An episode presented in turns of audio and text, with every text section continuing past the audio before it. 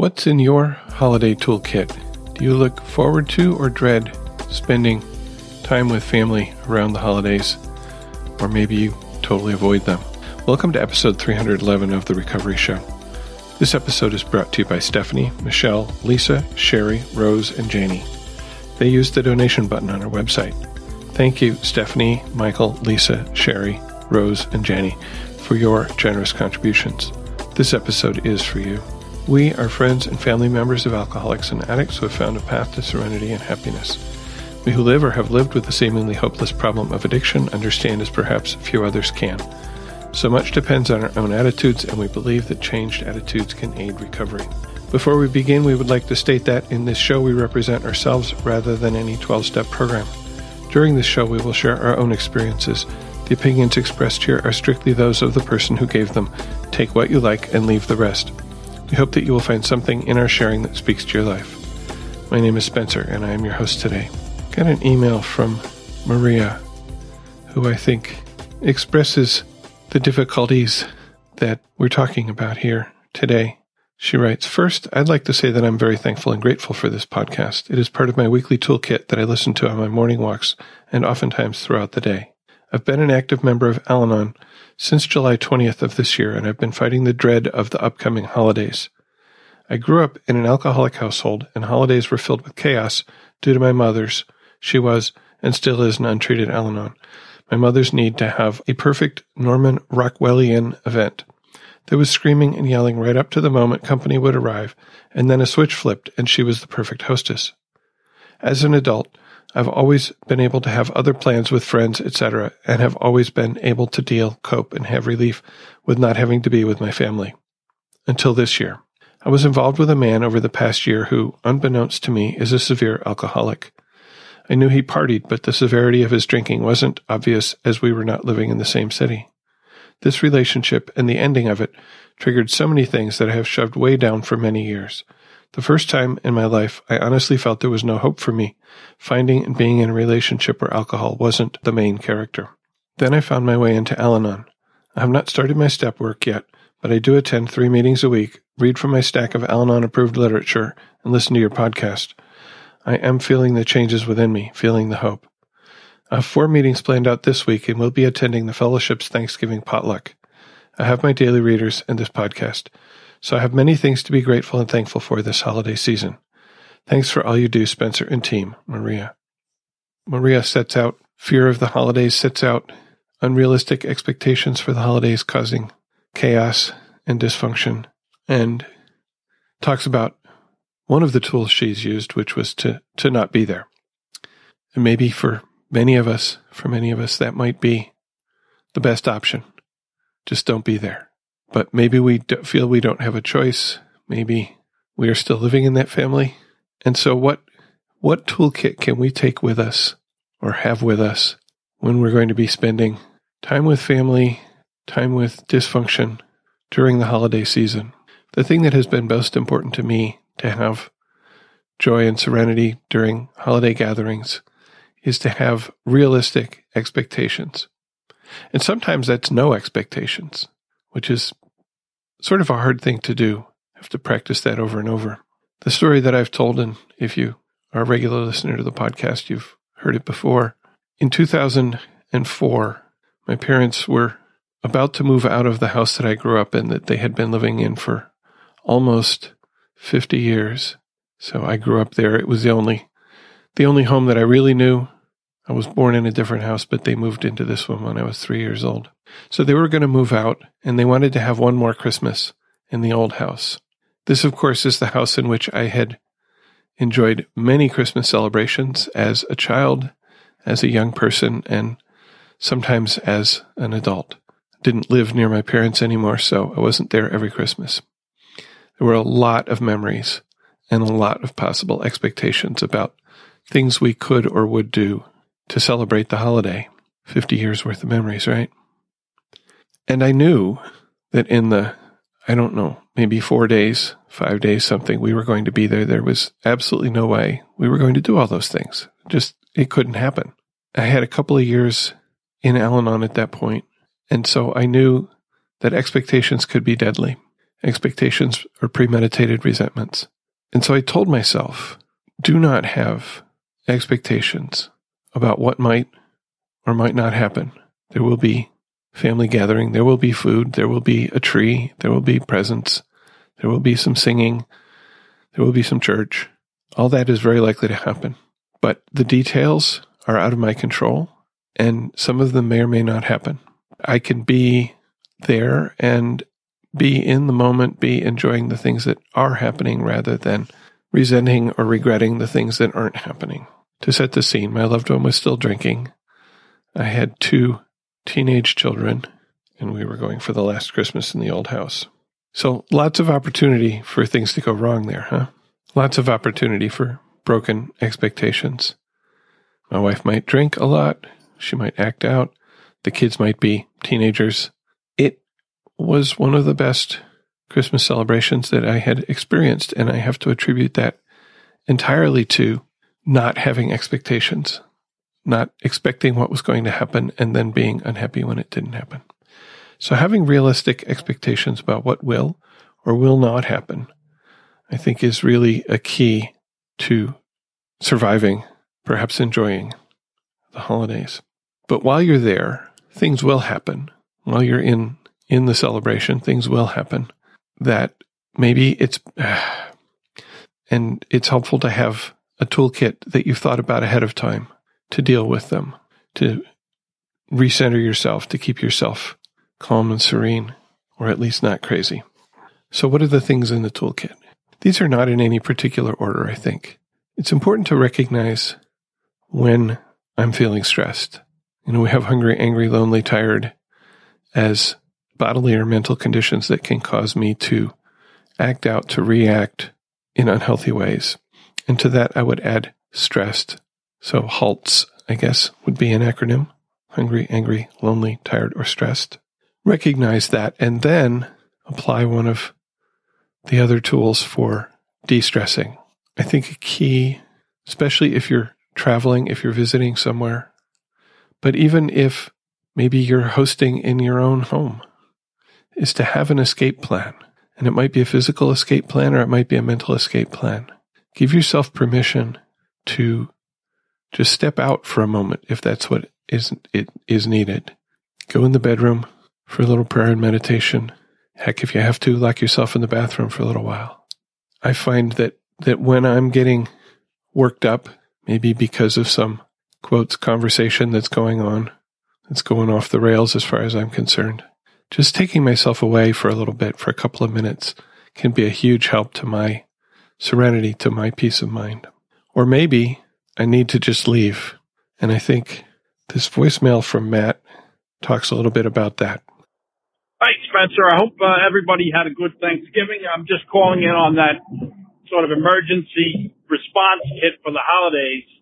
Uh, the one thing I struggled with uh, in particular wasn't just meeting people or getting together with people who could be difficult. It was this aspect of sort of experiencing traumatic things or revisiting trauma- traumas from the past because of the, the presence and the prominence of alcohol at a lot of these holiday gatherings. And even, you know, the music, there's a subgenre of, of holiday music that is essentially drinking songs. And it was difficult to go and be present at these gatherings where something that had caused me so much personal grief was being celebrated and enjoyed. Uh, so uh, once I came into the program, what what uh, and I, I had to consciously work on these things.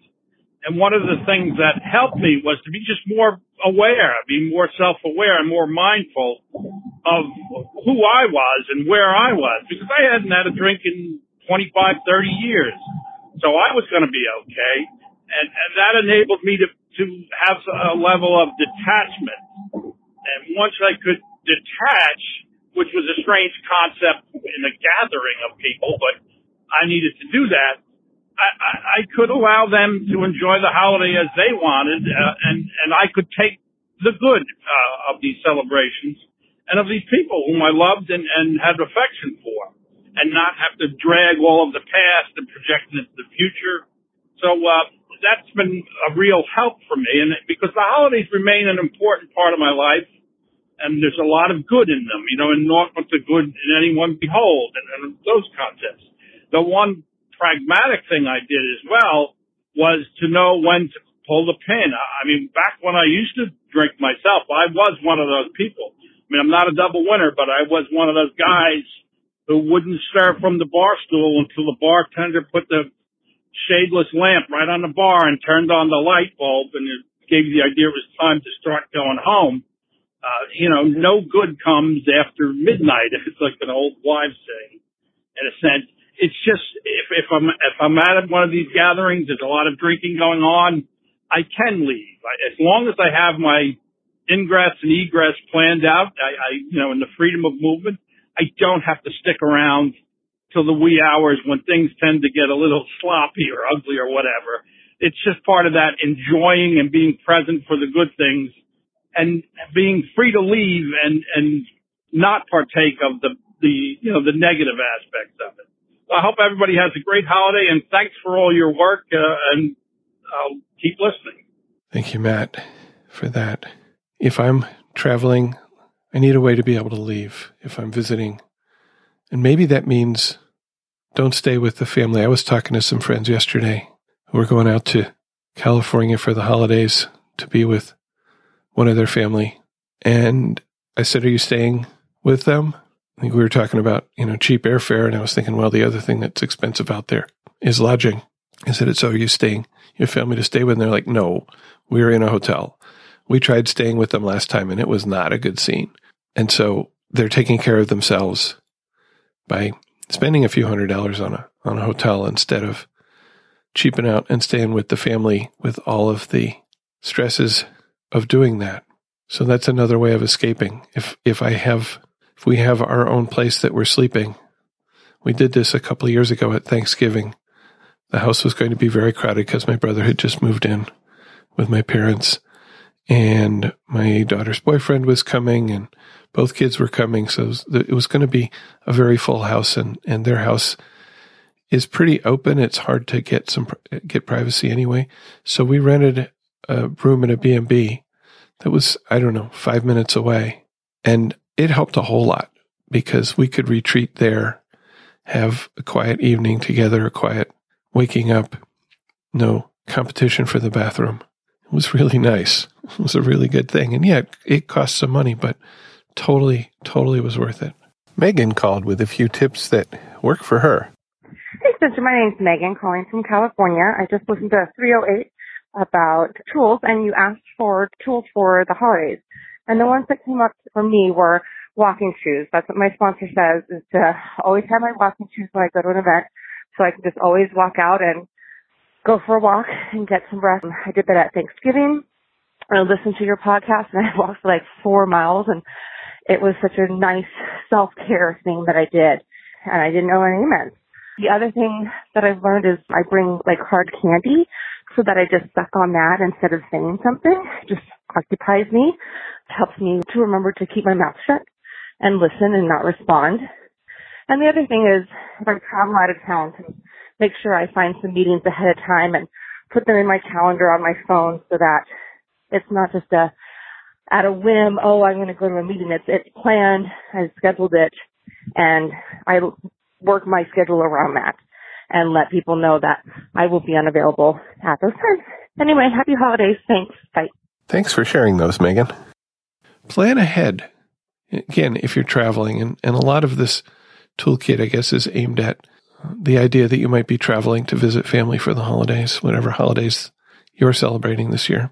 Bring your literature a few pieces of Al Anon literature, and I think I mentioned this last week or the week before, are available electronically. They're available for Kindle or Nook or Google Read or whatever is on an Android phone from those appropriate outlets. I think also on on the Apple Store. The book How Al Anon Works is available electronically. The Daily Reader, Courage to Change. Those are the two big ones. And then there's another reader called Having Had a Spiritual Awakening that's available electronically, and the Alateen book is available Also, the AA Big Book is available electronically in many formats. And those links can be found in last week's show at therecovery.show slash 310 slash 310. So bring your literature, whether it's hard copy books or electronic books, so that you have it with you when, when you might need it to calm yourself down, to bring yourself up, to remind yourself of important recovery principles that you just can't quite remember how it goes. If you're going to be away from your usual meetings, I find it very helpful to locate and to plan to attend meetings in the area where I'm traveling. And this is sort of doubly true when I'm traveling to family. Al Anon exists all over this country and all around the world. And it may be easier to find in some places than others, but the Al website has a meeting locator for just about anywhere you want to go. See if you can find a meeting, or maybe plan on a phone meeting if you can do that, or an electronic meeting of some sort. Those are also listed on the Al website. Bring phone numbers with you, phone numbers of Al friends, uh, phone number of your sponsor if you have one, and maybe make arrangements ahead of time like, hey, can we talk uh, Christmas afternoon? Because I know I'm going to be all stressed out and I'm going to really need some Al Anon contact right then. So plan, plan ahead. Something that uh, a friend of mine told me about that she does when she's at a family gathering and the adults are going to be, you know, drinking and arguing and just riling up everything. She sits at the kids' table because there's a lot less drama at the kids' table that's a technique to think about if that's a possibility for you. Big family gathering. And speaking of big family gatherings with drama and arguments, something that can be really, really helpful for me is to not pick up the rope, to not step into the drama, to not engage in the argument, because there's nothing that disrupts my serenity more than to get into a conversation, an argument where people are expressing opinions that I really don't agree with. A friend of mine said, You know, when I would go to Thanksgiving with my family, there would always be all these arguments and yelling and stuff. And then one year, I decided that I would not engage. And you know what? All those arguments didn't happen. Whoa. a little bit of a, a reality check there, I guess. Huh? For this one, I like the acronym WAIT. Why am I talking? I want to jump in. I can remind myself to wait, remind myself to keep my mouth shut. Doesn't always work. I'm not perfect, thank God, but it's a good one. Why am I talking? Wait. If you can't have realistic expectations, how about no expectations? I think I already talked about that really. I kind of touched on this. Keep your recovery routines going. If you have a daily routine of prayer and meditation, try to keep it going if you have a daily routine of conversation with an Al-Anon friend or conversation with a sponsor, daily inventory, keep those things going while you're while you're traveling, while you're in this potential dysfunction.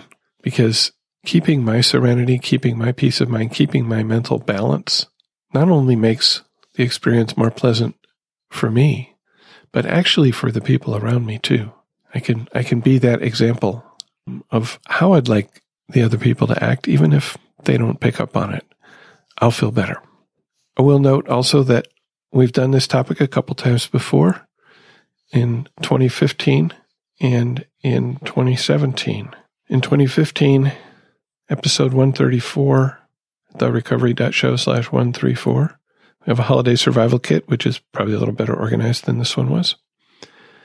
And in 2017, episode 229, therecovery.show slash 229, holiday expectations.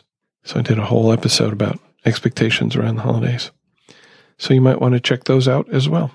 If you're uh, heading into holiday uh, quote celebration that you're feeling a little anxiety, a little trepidation, a little nervousness about, give yourself some tools to enjoy it rather than fearing it.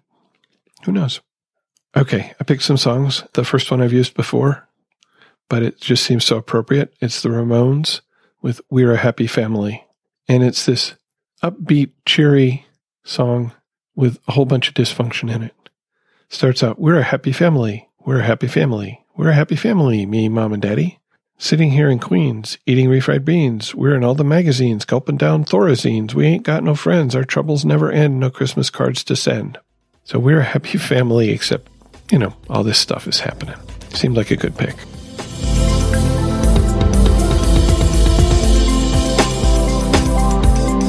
In this section of the podcast, we talk about our lives in recovery. How have we experienced recovery this week?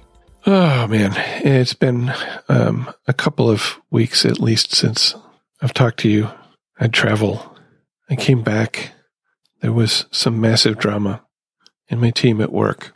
We had been having some personal issues, some interpersonal difficulties, I guess is a way to put it, in the team. And I thought we had started to work through them. I thought that the situation was improving. And then on, on Tuesday this week, we were doing our usual look back over the last week or so and how are things going. We started out well and identifying some problems we had faced and some ways that we might move forward with them. And then somehow the, the conversation degenerated into how to put it, accusations and reactions back and forth between a couple of team members, and it, it got really stressful and toxic. We did not end in a good place. We did not end with people feeling good about what we had talked about, with people feeling any kind of resolution. And I, I spent part of the rest of that afternoon talking to a couple of people who'd been in the meeting about how they were feeling and the next day, we were going to have a meeting with our HR person who had asked us all to view a video about communicating with empathy. And we were going to talk about how can we do better at communicating with empathy, which I'll tell you what, on Tuesday, there was not a whole lot of empathy going on in that, in that room. Several of us were concerned that this conversation could degenerate in the same way that the one the day before had gone. So I spent a while talking to our HR person because I am the team lead. So there's, there's some responsibility there about what had happened the day before because she hadn't been there and what I wanted to avoid, what, what positive goals I would, I wanted for the meeting that afternoon and what negative things that I really wanted to try to not have happen.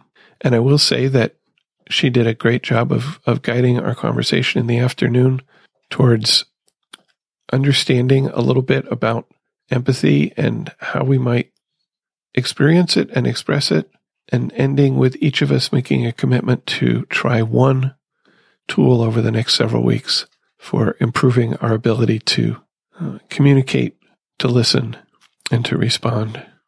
And so everybody has one tool they're going to work on, and we'll come back together in about a month to see how we're doing. And then we agreed as a group that it was time for holiday happy hour. So we went out and we had uh, we had snacks and drinks and a trivia game, and really ended the afternoon on a high note, leading into vacations. One of the team members was going on vacation the next day, and so we're we're sitting there, sort of in a positive place as we go into the new year, which is is great. And we'll see. I know it's not going to be easy. I was like, this this is not in my wheelhouse. I don't know how to make this thing right. But, you know, I do sort of because I've learned so many tools in this program and I try to practice the principles of the program in my life. In the meeting on Saturday, we were talking about tradition 12. Anonymity is the spiritual foundation of all our traditions, ever reminding us to place principles above personalities. I think that's how it reads. And I reflected on using the principles of this program in my interactions at work and trying to model the principles of this program in my interactions at work and and how I'm I'm hopeful that that will improve the way that our team is able to work together. The week before, as you may recall, I was in Las Vegas at a conference. The conference was was tiring, but there was some really good information for me there. I'm glad I went. And Las Vegas is just tiring for me. I don't go to shows, I don't gamble. So there's not a lot for me there. So maybe it's good that the, the conference basically took up the whole day from about 7.30 in the morning till 6 in the evening. And then maybe I could go out and get out of the hotel casino conference center complex, which one day I put 10,000 steps on without ever leaving that uh, Caesar's Palace complex. Go out and, and get dinner somewhere else and then come back and, and chill. And also record a podcast episode. How about that? Alina has been listening through the back catalog and also some of the current catalog and sharing on some of the episodes. And she starts out uh, responding to episode 307, which was Aaron J. that I had titled It's Not About Me.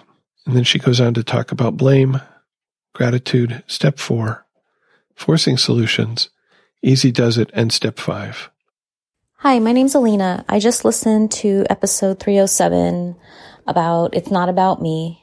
I guess I was intrigued by the title because I was kind of going through some stuff with my qualifier and that's one of the things that I struggle with is eh, taking things personal. I mean, I guess I've improved on that a lot. I feel like being in Al Anon for the past five years, but it's still a struggle for me. I tend to be okay when it's somebody that maybe isn't as close to me or, you know, if it's related to work or, you know, certain members of the family. But when it's someone really close that seems, to, it just seems to get to me sometimes, but I am making progress and that's all I can be grateful for right now.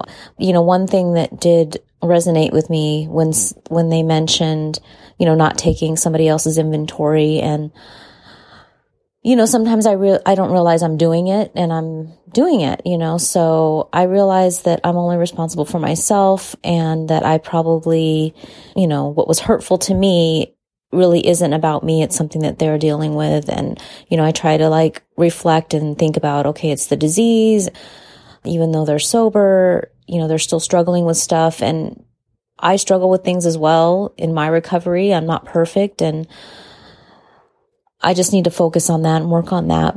I just wanted to share on episode 16. I just finished listening to that about blame. One thing that I don't often think about when I think about blame is I'm always thinking of it as the perspective from my qualifier at times because I do tend to get a lot of that from them. And I know that, I know that in the beginning, I blamed a lot of my hurt and pain for things that they, they did, their actions, their words, things like that. And over time, I've kind of learned to try and not take things personally and know that they must be hurting. People that hurt are hurting other people and that it's something that they're dealing with, not necessarily, but it is hard sometimes because just recently my qualifier is very stressed at work and I find that I'm on the other end of that frustration that he's going through. And, you know, I do tend to take it personal and I get frustrated myself because I feel like, you know, I'm in my program. He's not really necessarily in his. And that's not for me to make any judgments on. And I, I can only take care of myself. And I know that sometimes I get frustrated and wonder, you know, I just want to give up, you know, and I know that I had listen to someone else share about, you know, getting frustrated in that point and just being like done and, you know, but then you got to sit back and think about, you know, all that the progress I've made and learned through Al Anon and, you know, my Al Anon friends are always reminding me like one day at a time and you're making progress and, you know, look, what would you have done differently and how are you feeling? You know, questions like that. And it just helps me to know that I'm not alone. And I liked the, also the, um, comparison about feelings and emotions and that kind of made me see things in a different light when I, those two things were defined.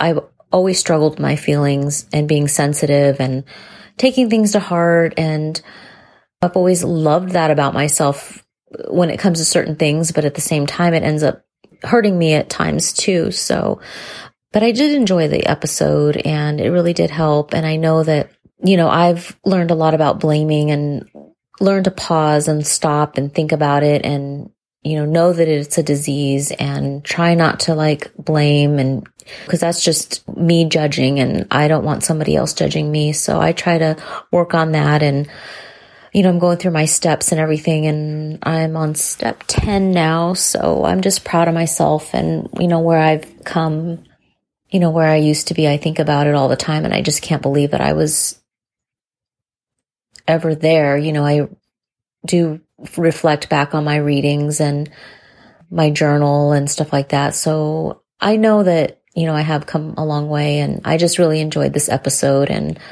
I just wanted to share that with you. So thank you. Hi there. I just wanted to share on episode 19 about gratitude. I just finished listening to that. You know, it can get help get me through difficult times. I guess recently at work, there's a lot of stress. My qualifier and I work for the same company. However, we're in two separate buildings, of course, but we do work for the same company. We had our holiday party last night and it was, I would say the day prior, we had some issues only because, you know, I'm not saying I'm perfect. I can definitely be stressed and I don't really always know how to manage my stress, but I think I do a pretty decent job just because I have tools and I can reason things out with someone. As with him, he doesn't have a program. I mean, he is been clean for 14 months but for him, you know, when stress comes about, he takes it out on the next person, which is usually his family or me. Things that are said are hurtful. And, you know, I try not to take things personal, but it's really hard sometimes because I deal with a lot of insecurities and I'm always trying to work on that. I would think that would be my primary thing I need to work on as far as my defects and stuff like that. But as far as gratitude goes, I think that's what gets me through. Like I try to, yeah, nothing's going to be perfect. It's not always going to, you know, work is not going to always go the way I want it to go, but I am in a supervisor position. So I do have to manage and, you know, oversee a lot of people.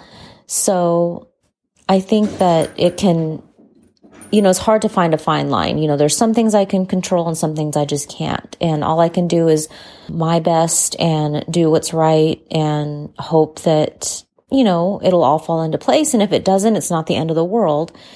I value the opinions of the other employees, but I don't really think that it's my business if they like me or I'm not going to please them. I'm not going to do things just for them. I'm going to do things that make me happy and do things that I can be okay with in my head.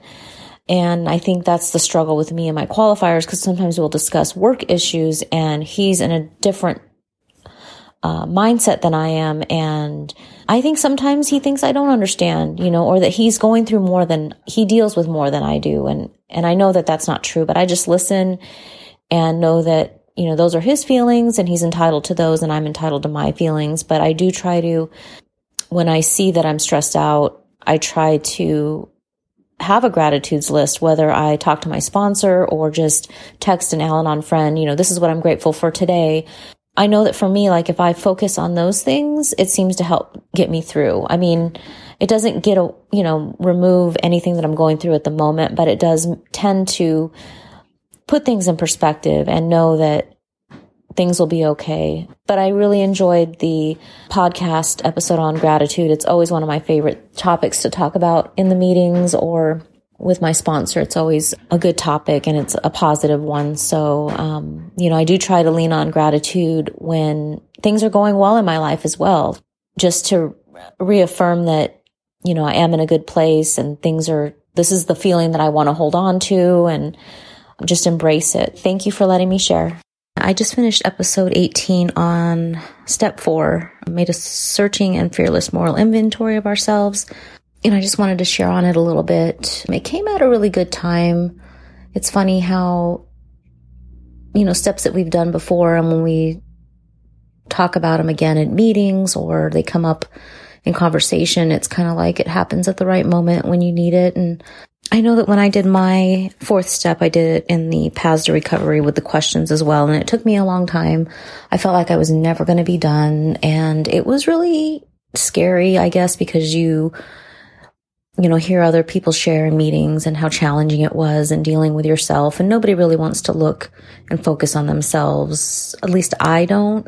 I don't know necessarily like focusing on people and like negativity like it always has always made me feel uncomfortable any type of negativity gossiping like when i'm at work like it always just makes me feel uncomfortable and i just want to walk away a lot of times i think that One of the sections in the book said something about if I possess courage, and if not, then I can, you know, definitely give that over to my higher power if I don't think that I, you know, ask him for guidance and help in that. And I think that that's helped me a lot too. You know, there's another thing in, in there that talked about how the addicts or qualifiers in our lives tend to affect our self esteem and they tend to point out faults and shortcomings. And then, you know, it, it does get discouraging. And that recently happened to me. And I guess I just have to know when to walk away and not take part in it. And I don't have to react or become a part of that negativity. So as for today, I'm focusing on me and I know that acts of self love and what you can do for yourself and little things can make a difference. And, you know, sh- definitely sharing with your sponsor and, you know, with other Al Anon members is a great help. So, um, I really enjoyed the topic. I enjoyed everyone's share and their insight on, you know, episode 18. It really was, you know, it's good to hear other people's perspectives and their experience. So thank you. I just finished listening to episode 20 on forcing solutions. I really like the topic. It's true. Like our thinking becomes distorted. And I don't know, for me, I, I don't realize I'm forcing a solution until I'm in the middle of doing it. And then I'm like panicking and I'm like frustrated and it just doesn't lead to anything positive or good. You know, I find that if I can sit back and just hand my will over to my higher power, things just seem to fall into place and things just seem so much more easier and simplified. And, you know, I know that he has a plan for me and it's been laid out and I know he knows what's in my best interest, even if I don't really necessarily agree with it. Especially, you know, dealing with my personal issues as far as like work and family, you know, mostly my qualifier because sometimes I feel like he can't really necessarily always give me what I want. And so that's a selfish way of thinking. I am one of those people that wear my heart on my sleeve and I'm always very expressive with my feelings and I always want people to know how important they are to me and I voice that. And sometimes when I don't always get that back, I try to like, I don't know, ask questions or question something or you know, find out why they're doing something a certain way. And I know that it just doesn't lead to anything good. I mean, I really liked this topic. I don't know necessarily that I've been to a meeting where we've discussed this. So it was really quite an eye opener for me. And I need to realize that it's something I need to work on. I feel like I'm insecure and my self esteem is really affected.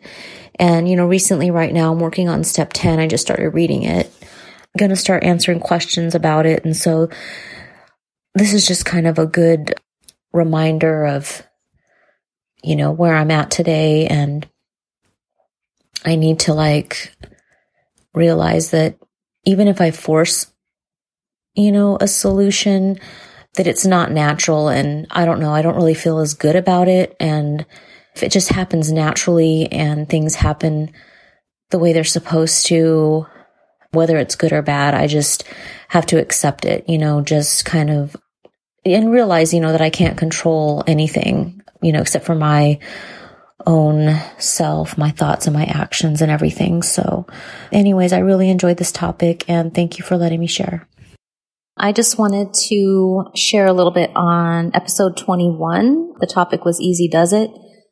This is always a good one, and sometimes I can relate to the fact that I can be hard on myself and I want like an answer now or I got to know the outcome right now or things can't be unfinished or, you know, I need like either it to be completed or need to know how it's going to be completed and I need it done like now. So it does remind me that, you know, it's not that big of a deal when it comes to certain things.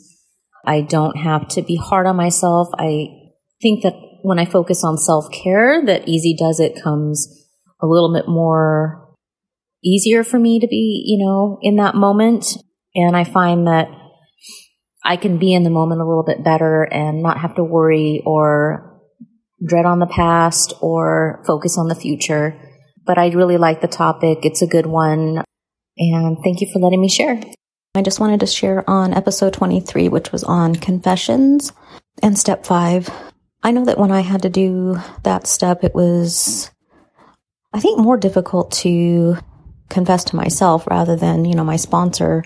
You know, it was difficult. I'm not saying it wasn't, but it just seemed like it was more hard to like put myself out there and admit some of the things I had done. I had to dig deep for things that I didn't intentionally do, but I could see that they weren't good things to do at the time, you know, as far as like control issues and always wanting to like resolve things like right here, right now, instead of waiting on it or, you know, sleeping on it or, you know, realizing my qualifiers, going through some stuff, both of them actually, and just not get so crazy about it, you know, and I didn't think that I was, but I, now that I look back on it, I was, but I really liked the topic and it's always good to take your own inventory and admit when you're wrong at that moment. Um, sometimes it's hard, but for me, it's better than holding on to it because I know that sometimes I have a hard time like truly letting go. Like I think I'm letting go, but deep down, I'm still holding on to something because I want to like know the result or control the result. And I know that I can't do that. So, you know, stuff that I have to work on is definitely helpful. So thank you for letting me share. Thank you, Alina, for being so engaged in the podcast. Looking forward, there's been a lot of topic suggestions. Eric has been sending me several that he'd like to work on, and I'm sure we'll pick one or more of those and, and do those sometime early in the new year. Somebody suggested, I think last week, a topic of men in Al Anon. And I reached out and said, Hey, if you're a man and you're in Al Anon and you want to share your experience, maybe being one of very few men in a meeting, uh, trying to find a sponsor, whatever you see that is perhaps um, unique to your view about being a man in Al Anon, please call or write you can call and leave a voicemail at 734 707 8795. You can call right now if you want 734 707 8795. There is a voicemail button on the website where you can join the conversation from directly from your computer. And if you prefer not to use your voice, you can send email to feedback at therecovery.show. We would love to hear from you. Share your experience, strength, and hope, or your questions.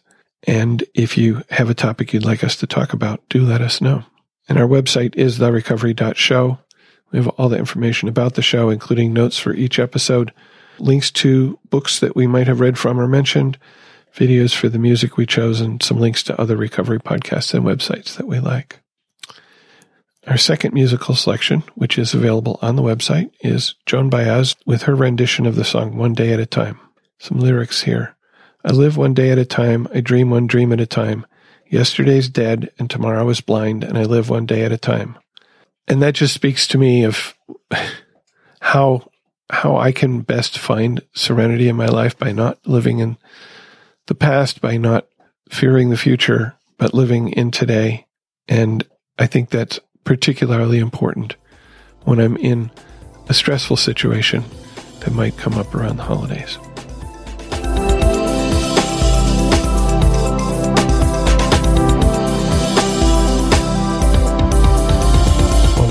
We got a lot of email and voicemail this week.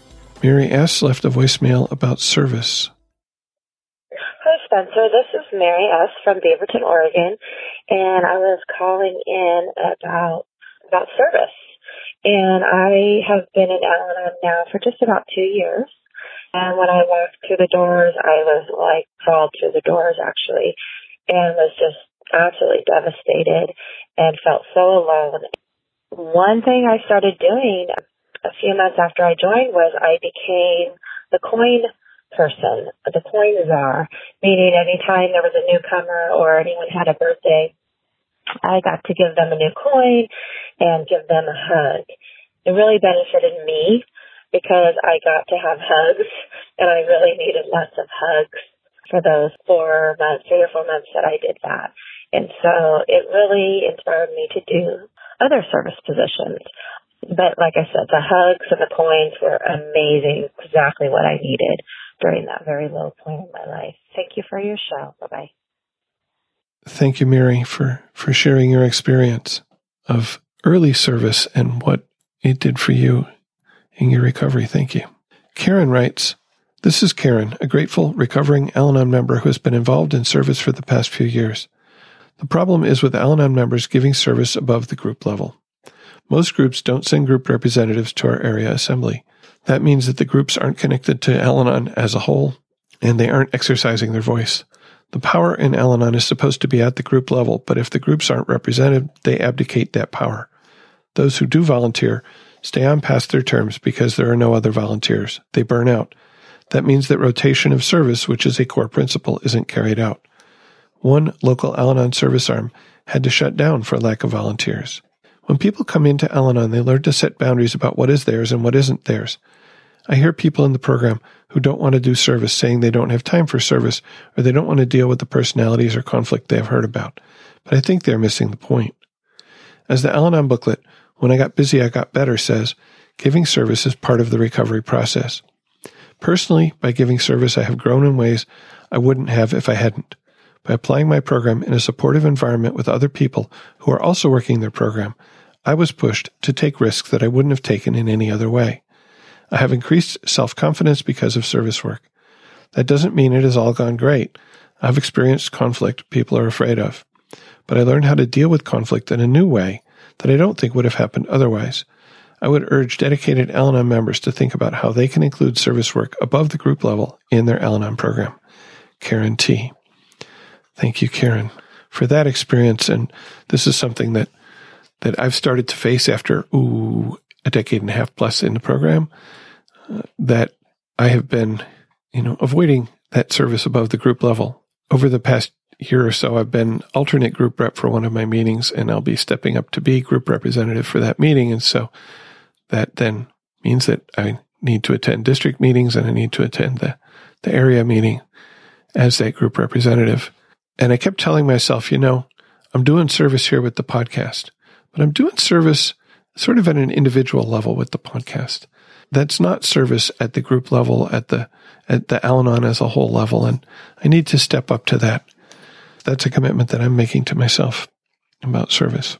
Megan called with a voicemail about the changes episode and how it highlighted one of her character defects. Spencer, my name's Megan. I'm calling from California. I just listened to the changes episode where Swift and Kelly left the show and you were talking about how you were affected by that. And it brought up a character defect in myself, which was nosiness. And I don't know if that's what you call it, but most of the episode I was concentrated on trying to figure out what happened and why they left as if that was going to give me some answer or something. I don't know.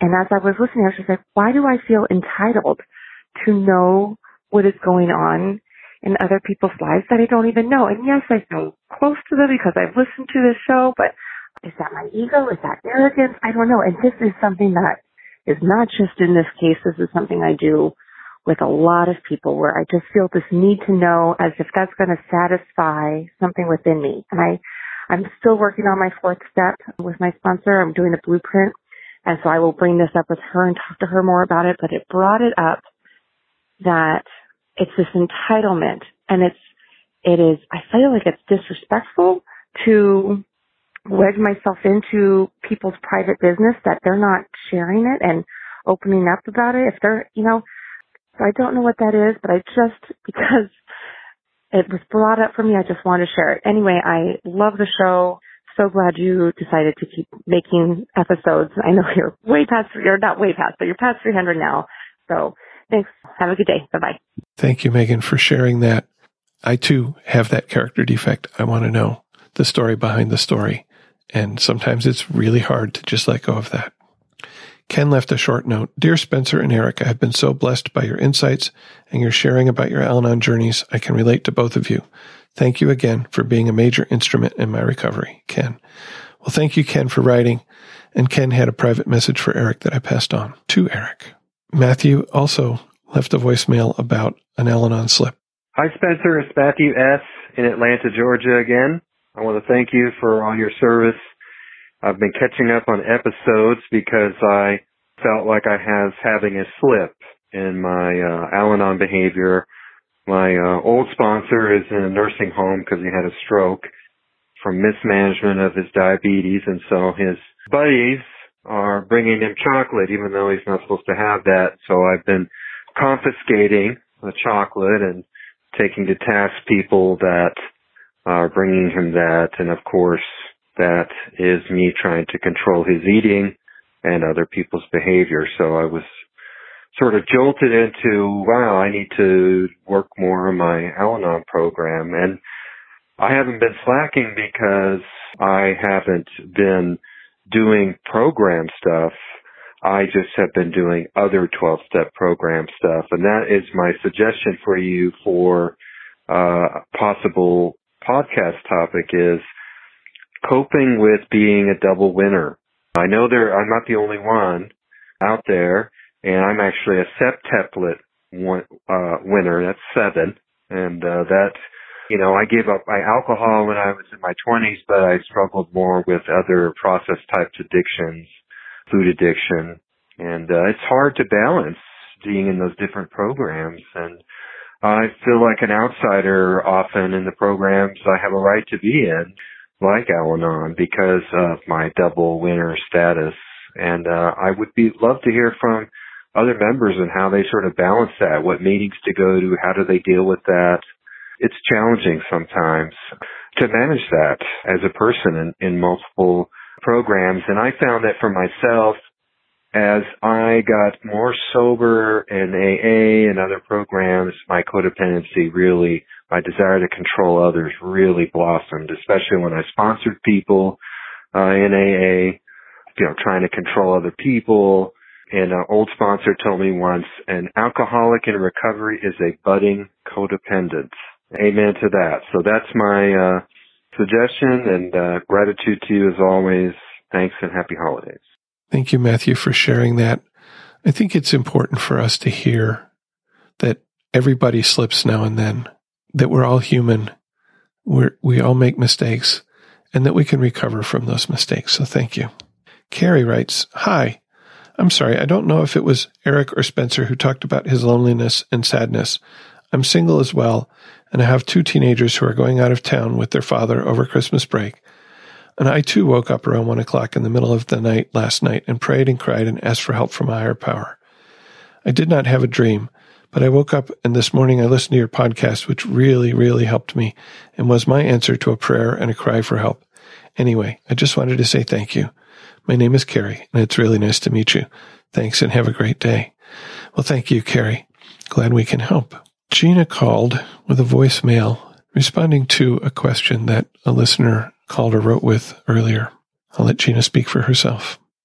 Hi, my name is Gina, and I wanted to call to express my gratitude and appreciation for your show and all of your work and time and effort that you put into it. I I love it so much and have found so much peace and serenity in it.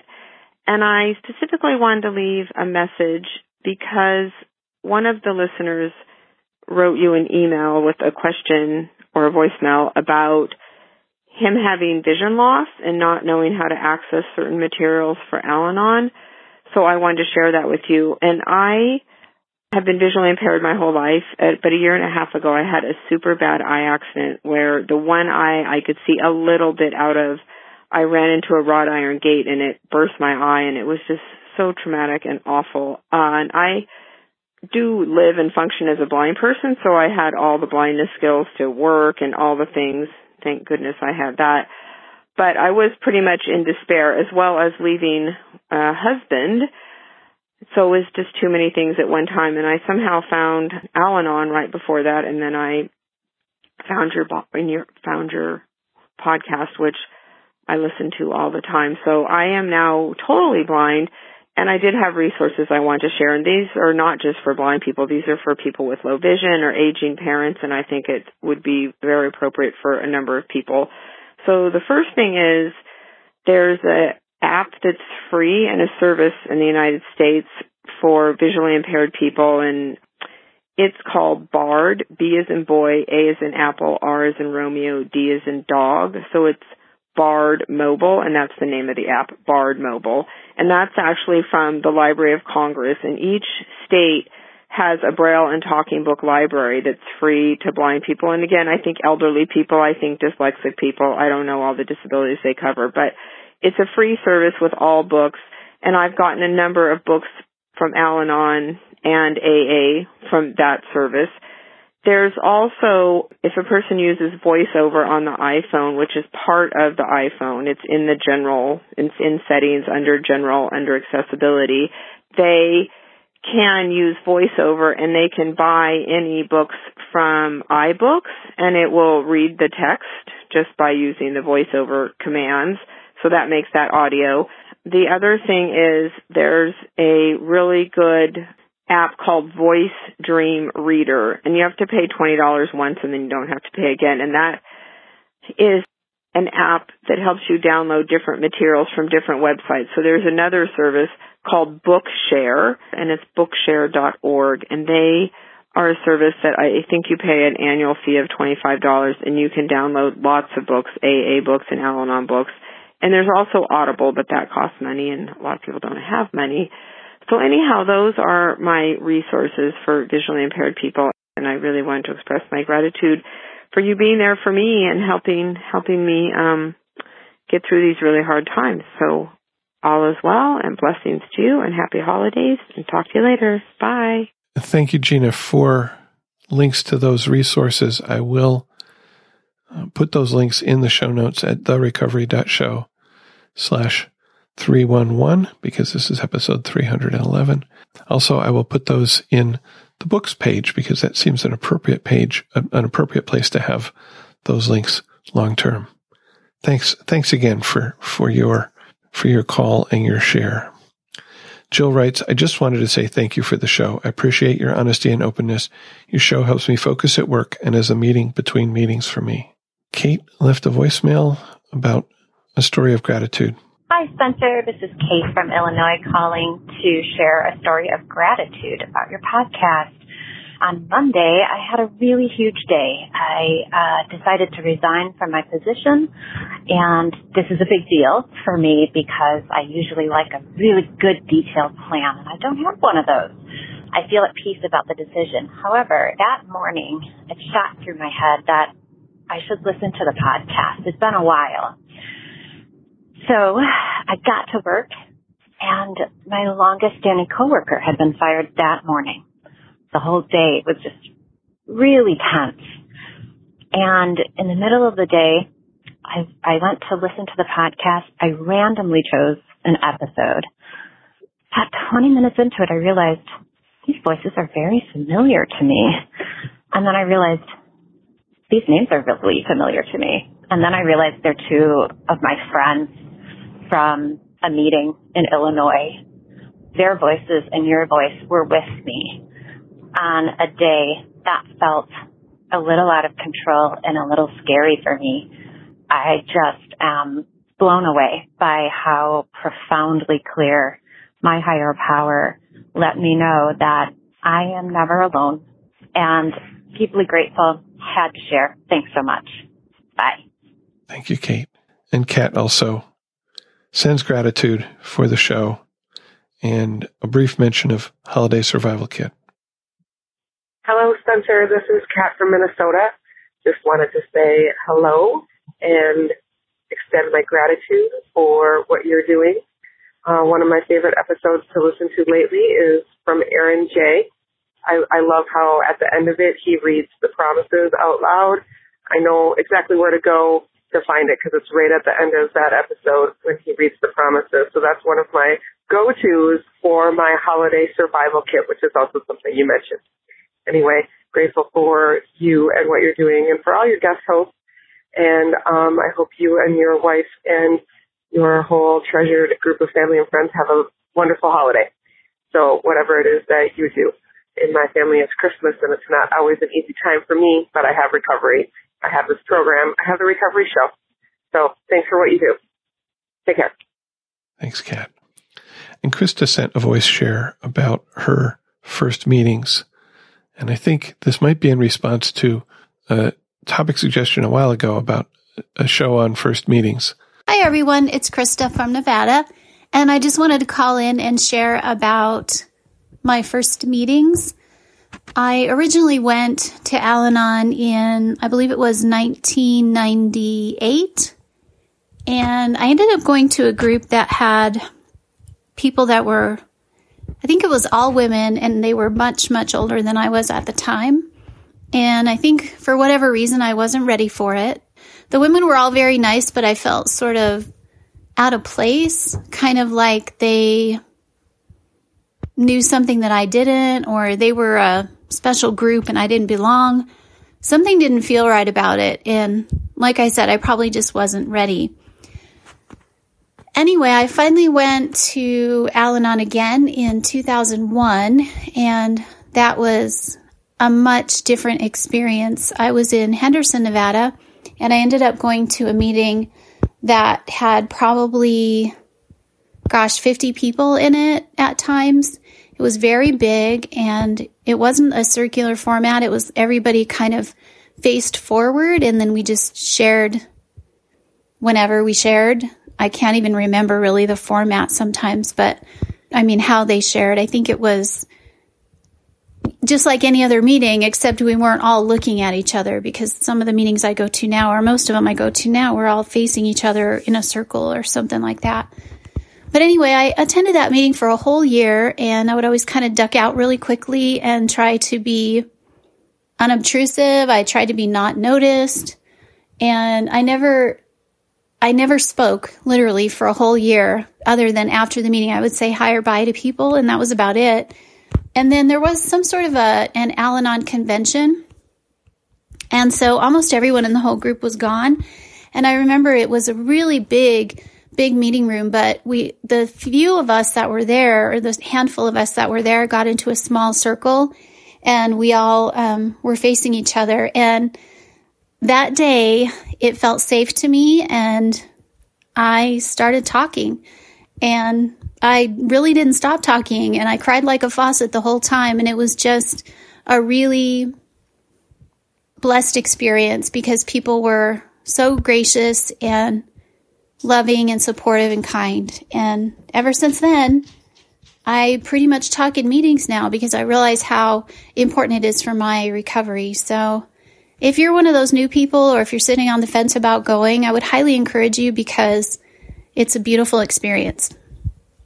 And that's all I have today. Thank you. Have a great day, everyone. Thanks, Krista, for sharing. As I mentioned, we have a list of recovery related books. It's, it needs to be updated. I've been working on that slowly. If you click or tap on the books link in the menu at the top of each page, you can see some books that, that we have, um, some books that have been meaningful to us over the years. If you order from Amazon through that page, we do get a small commission, which helps to keep us going, and it doesn't cost you anything more. But I thank you for your support in whatever form you give it. If you donated, like Stephanie, Michael, Lisa, Sherry, Rose, and Janie did, thank you very much for that. But you can also support us just by sharing the podcast with your friends. Simply direct them to therecovery.show or by listening. We are here for you. And the last song that I picked, this song for me sets up unrealistic expectations, but also recognizes some of their perhaps unrealistic nature. This is I'll Be Home for Christmas and I'll be posting a Bing Crosby version just to get us in that in that mood. Lyrics I'll be home for Christmas, you can plan on me. Please have snow and mistletoe and presents by the tree. Christmas Eve will find you where the love light gleams. I'll be home for Christmas, if only in my dreams.